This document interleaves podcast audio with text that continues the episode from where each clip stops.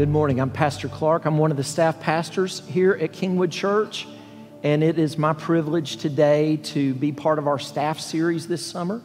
And I'm going to be speaking to you out of the Psalms in our series that we call Everyday Prayer. So I'm excited to be here this morning and to get to share with you. But just before uh, I start that, I want to ask you to uh, just be praying for our missions team from Kingwood.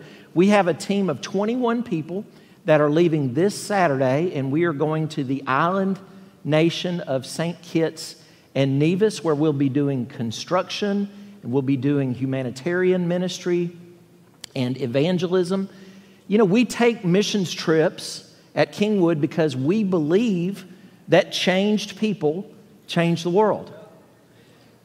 So, our vision here at Kingwood involves every person who's a part of Kingwood Church taking a missions trip at least one time in their lives. In fact, missions trips are one of the next steps that we offer here at Kingwood Church for men and women and young people. So maybe your next step is to go on a missions trip. I want to tell you our next opportunity is Romania uh, this November, and we do have a few spaces remaining on that team. We'll be working with a dynamic ministry there that is meeting needs and reaching people in a tangible way with the love of Jesus. So if you're interested in learning more, you can go to the Kingwood Church website and follow the Next Steps link, find out information, and even sign up for the opportunity there. We would love to have you. Well, this morning we're going to look at Psalm 37, written by King David in the latter part of his life. It's one of the better known Psalms. It's got some passages that are very quotable by Christians. Jesus himself even quoted this psalm, drawing one of the Beatitudes from it when preaching the Sermon on the Mount.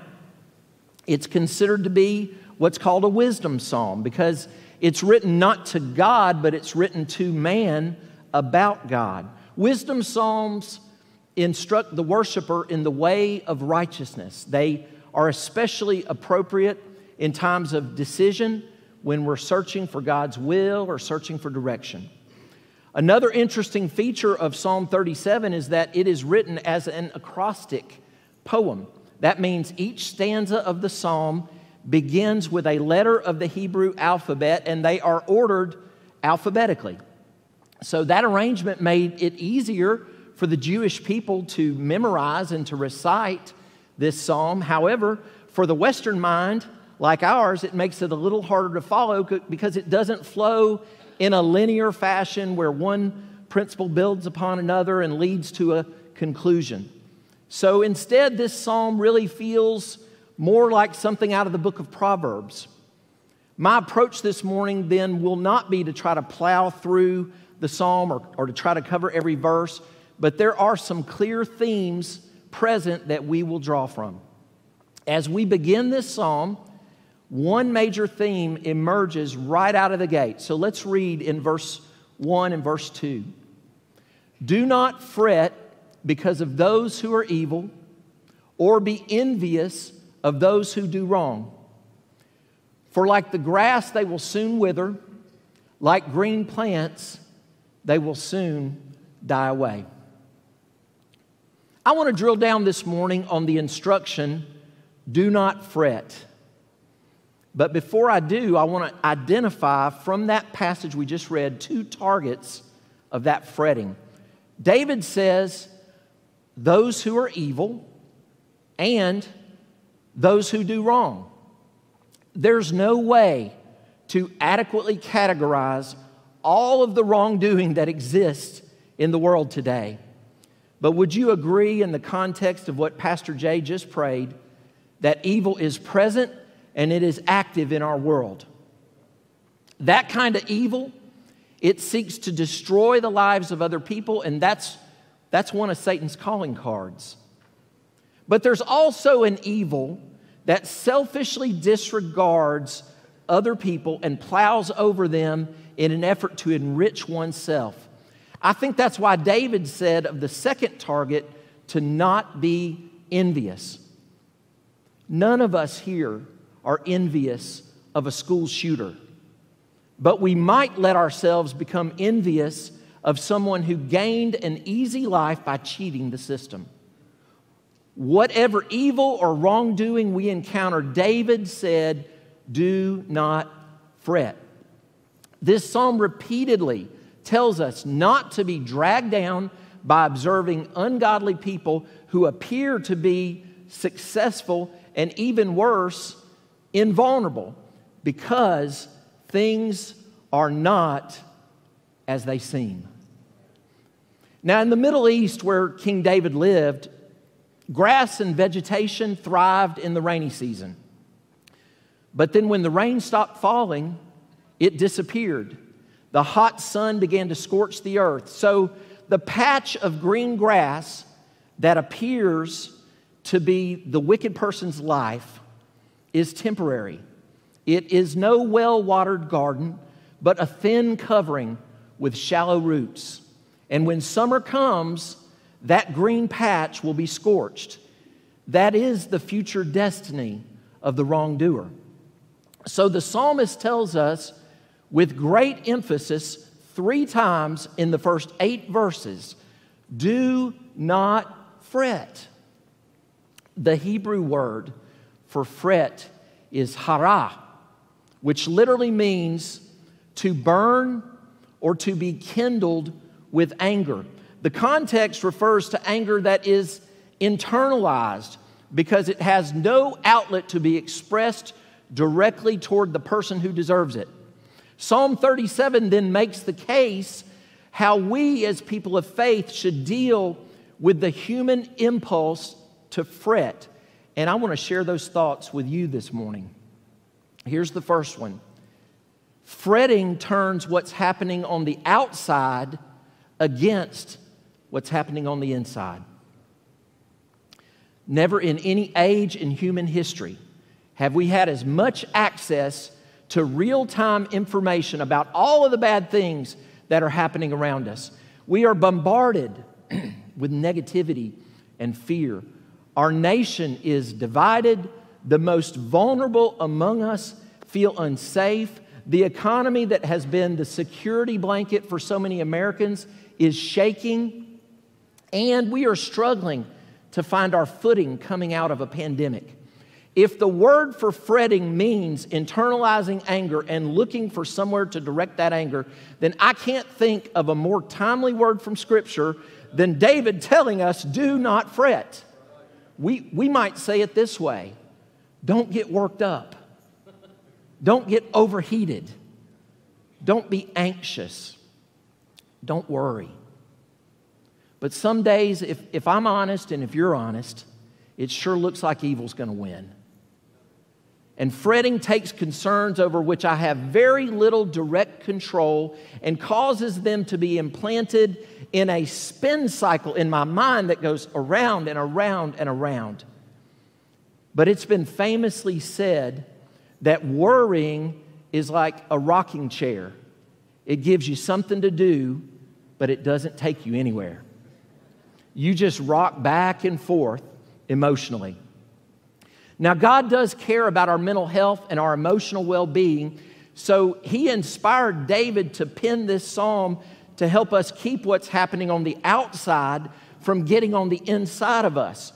Over and over again, David tells us that while evil may appear to be prevailing now, God is still active and there will be a reckoning for those who pursue evil. That reckoning may not come immediately, but it is certain and it may even be sudden. I want to share just a few verses that corroborate that thought in Psalm 37. Verse 10, it says, A little while, and the wicked will be no more. Though you look for them, they will not be found. In verse 20, it says, Though the Lord's enemies are like the flowers of the field, they will be consumed, they will go up in smoke. Verses 35 and 36 says, I've seen a wicked and ruthless man flourishing like a luxuriant native tree, but he soon passed away and was no more. Though I looked for him, he could not be found.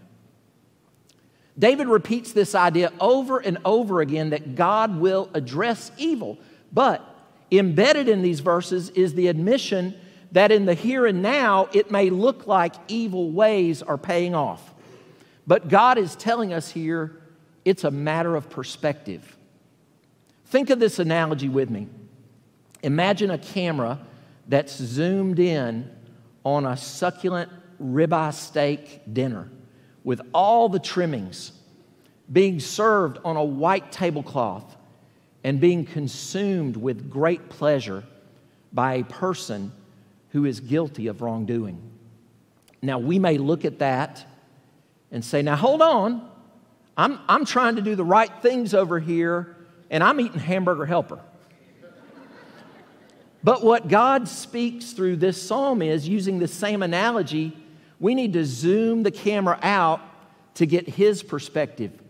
What if the meal I just described is inside of a state penitentiary and it's the last meal of a man on death row who is a convicted inmate?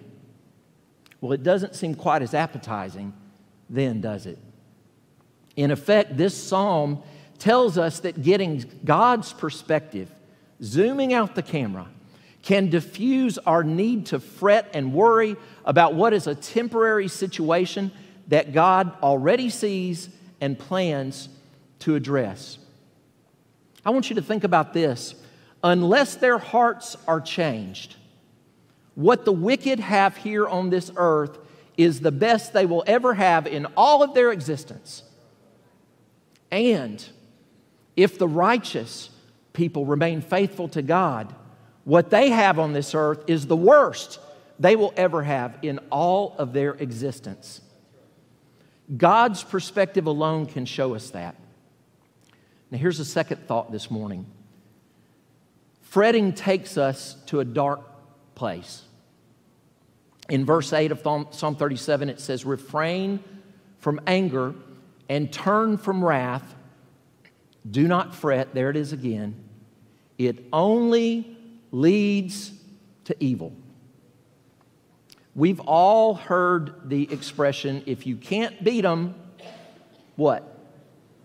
Join them. If you can't beat them, join them.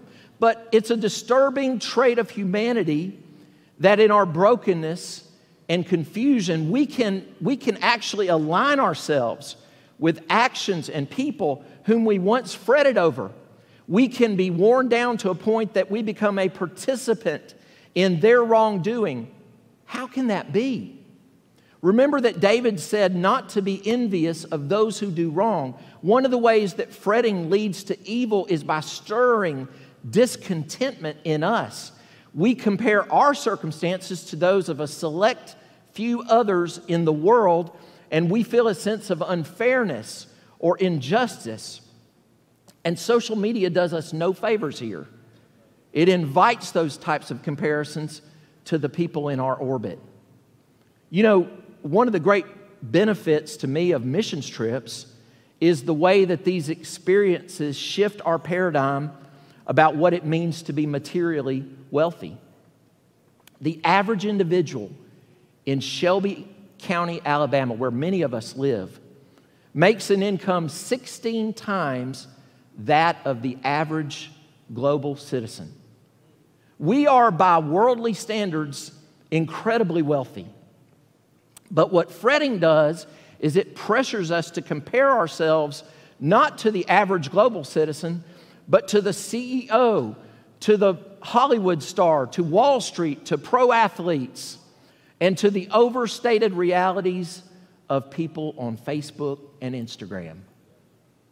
A pattern of fretting leads us to the faulty conclusion that there is no penalty for joining in the success that we envy. It induces us to cut the same corners. Though wrongdoers succeeded in a way that violated our faith and our values, it seems that neither society nor God stood in their way, so we conclude that it's okay to take our own piece of the pie. And in that mindset, it's hard for us to hear what verse 16 says Better the little that the righteous have than the wealth of many wicked. A little that is blessed by God is better than a lot that is under God's curse and will pass away. Our culture is so obsessed with the lives of the rich and the famous and the infamous, but we can see the trail of debris that is associated with their so called success, even in this life. Why would we trade the life that we have in Christ to chase what they have? Have fame and fortune brought joy to those of celebrity status? As I look at these famous icons, past and present, I see a lot of brokenness, a lot of heartache, a lot of emptiness, and a lot of regret. Yet fretting pulls our flesh toward wanting what they have. Now, my training and my work experience before I joined the staff here at Kingwood Church was as a financial auditor for an accounting firm. One of the things that I worked on fairly regularly were, were cases of embezzlement. For someone to steal money from an organization, three things always had to be true. Number one, the thief was under some type of financial pressure. Number two, they saw an opportunity to steal without being caught. And number three, they found a way to rationalize their actions. In every case I ever encountered, the thief was the last person you would think capable of violating their morals and their values to steal.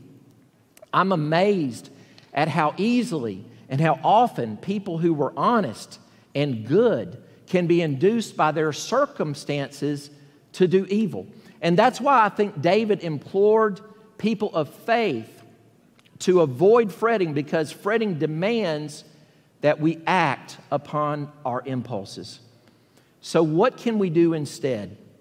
Here's point number three the antidote to fretting is trusting God. I love verses three through five. Let, let's read those. Trust in the Lord and do good, dwell in the land and enjoy safe pasture. Take delight in the Lord, and he will give you the desires of your heart. Commit your way to the Lord.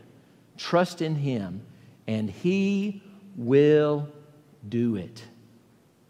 Now, we're getting to the really good stuff now. Trust, take delight, commit. These are strong and active instructions. Now, as a younger believer, I claimed Psalm 37 4 as my life verse. Some of you may have as well. Uh, though I understood it at a very elementary level.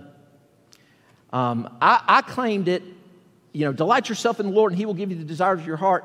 I claimed that as a not only a transaction, but an incredible bargain. I will give God what He wants, and in return, He will give me what I want. You ever thought about that verse that way? But what I, I really didn't understand is that delight and desire are connected living a life that delights God causes my desires to become aligned to His desires. So if you read this verse and your first thought is you want to have one of those new Ford Broncos delivered to your doorstep, if your first thought is uh, you, you want to get the deed to a beachfront condo or you want uh, your, to have an easy, secure retirement, if that's your first thought, you can be pretty sure your desires are not yet fully aligned with His. In Derek Kidner's commentary on this psalm, he defined delight as a deliberate redirection of one's emotions. And as I thought about this, I thought, what a, what a brilliant definition. That means we choose our response to external circumstances. When Paul and Silas were in prison, what did they do? They chose to sing praises to God. They chose delight because their desires were aligned with God's purposes. Jesus said, My food is to do the will of the Father who sent me, which he did by going to the cross. Now, for those who trust and commit and delight, we can confidently give God our fears. Look at verses 14 and 15. The wicked draw the sword and bend the bow to bring down the poor and needy, to slay those whose ways are upright. But their swords will pierce their own hearts, and their bows will be broken. You know, this, this passage reminds me of the story in the book of Esther of the wicked Haman who plotted to kill Mordecai the Jew. He hated him so much, and he actually built gallows to hang Mordecai on. But God foiled that plan, and the, in the end, it was Haman who hung on the gallows that he had built. This passage, it also connects me to the promise of Isaiah 54 17, where it says that no weapon formed against us will prosper. Folks, this is a strong basis on which we can live without fear or envy of those who oppose our life and our faith because, in the light of eternity, they cannot harm us. So, with all of these assurances, we're really left with one nagging question. If God really cares about the effects of evil in the world, why does it take so long for Him to make things right? Things aren't right yet, are they? While there are a lot of layers to that question that none of us understand or will understand on this side of heaven, we do know from Scripture and our own experience that, that this much is true. Here's the last point God's delay is an expression of His mercy. Verse 7 in Psalm 37 says, Be still before the Lord and wait patiently for Him. It's hard for us when we see injustice to just meditate on this verse because we're action people. So, what, what do we do when we feel that injustice is winning? Well, our instincts tell us to go on the attack because fretting produces an urgency to do something, to lash out, to get our position on the record. So many times Christians feel compelled to jump in and bring the heat. And look, neither I nor Psalm 37 says that we shouldn't engage in issues that are important to God's heart to affect change. But what we as Christians must do in bringing the heat is to make sure that we are also being the light. In Ephesians 6:12, it makes clear that our battle our battle, folks, it's really not against other people. It sure looks that way, but it's really not against other people. It's against spiritual forces in high places. So let me give you an alternative to going on the attack. Partner with God's reason for delay. Partner with it. What is that reason? 2 Peter 3 9 says, The Lord is patient with us not wanting anyone to perish, but everyone to come to repentance. We know that God's delay is at least in part motivated by his love for the sinner and his longing to see them be redeemed. So we can either take joy in the thought of their future punishment, or we can pray for God's delay to produce good fruit in their lives. It, it is hard to pray for the redemption of evil people. Let's just be honest. I remember when our daughter Emma was a, a little girl and she was just learning to pray.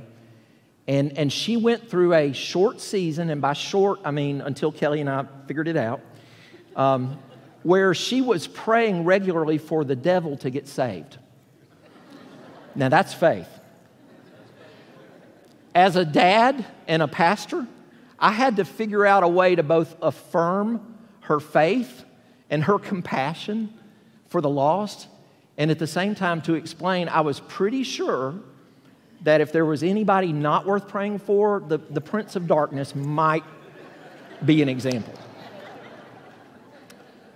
But pretty much everybody else is still fair game. now, m- many of you, many of you've heard the name John Newton. If, if you know that name, you associate it with the song Amazing Grace, which is probably the most beloved song of our faith. There's a, a very unique story of his life. Um, he was a slave ship captain from England who grew up in great brokenness. He lived a hard life of sin. He had a near death experience um, as a young man at sea, after which he, he turned to God, but he struggled um, to, to live a life of faith. What I did not know um, is that the turning point of his faith took place in, in a place called Sandy Bay. Sandy Bay is a port just a few miles up the coast from where our missions team will be staying on the island of St. Kitts. There, he met another ship captain who was a, a, mature believer, a man who discipled him and taught him from Scripture the true nature of God's grace. It was there that John Newton received the inspiration for the poem he would later write that would become the song we call Amazing Grace. Now, I don't believe there's anyone listening to my voice today who believes slavery in any form is okay. When the Bible speaks about slavery, it never commends it, but it recognizes its existence as part of our fallen world and it provides a framework to function within its broken system.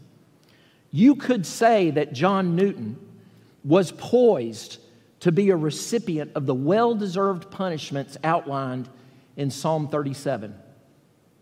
But God changed John Newton's heart. It, it was a process, it took time.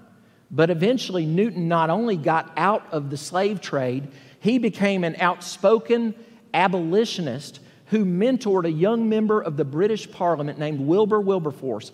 And together they worked to change hearts and minds about the very nature of slavery. And it took the last 20 years of John Newton's life to finally see slavery abolished in the British Empire just months before John Newton died. So while we pray and we work for evil to be pushed back, let's remember that God still transforms people who are evil. He was patient with John Newton. And as a result, tens of thousands never had to experience the bondage of slavery. And if we're honest, he's been patient with us too, hasn't he? I want to give you this thought in encouraging you to pray for those who do evil. If we are following Jesus, it's important to remember that we haven't always followed Jesus. If we're righteous now, there was a time when we were not. If we are just now, God did a work to get us there. If we are blameless now, it's because we surrendered our lives to Christ and He took our blame. All of this I say because the goal of this psalm is not to get us excited about the ultimate vanquishing of our enemies. Instead, it's to understand that God is actively working in a world gone mad to redeem people across the spectrum, uh, spectrum of sin of which every one of us was a part.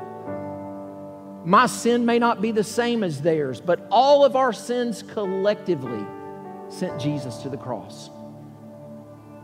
So, as the lives of wicked people spiral toward the judgments that this psalm presents, rather than that being a cause for us to look forward to vindication, may it be a call for us to pray that God's mercy will reach them the way it reached us.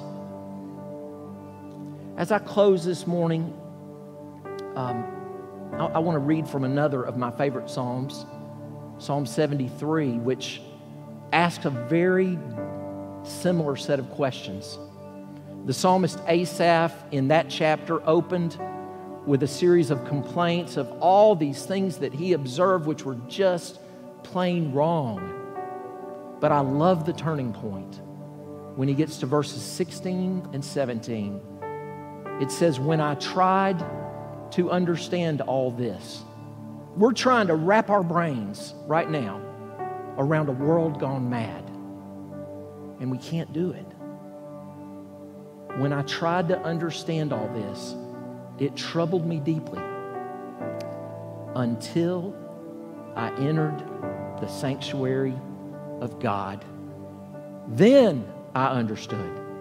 Then I understood their final destiny.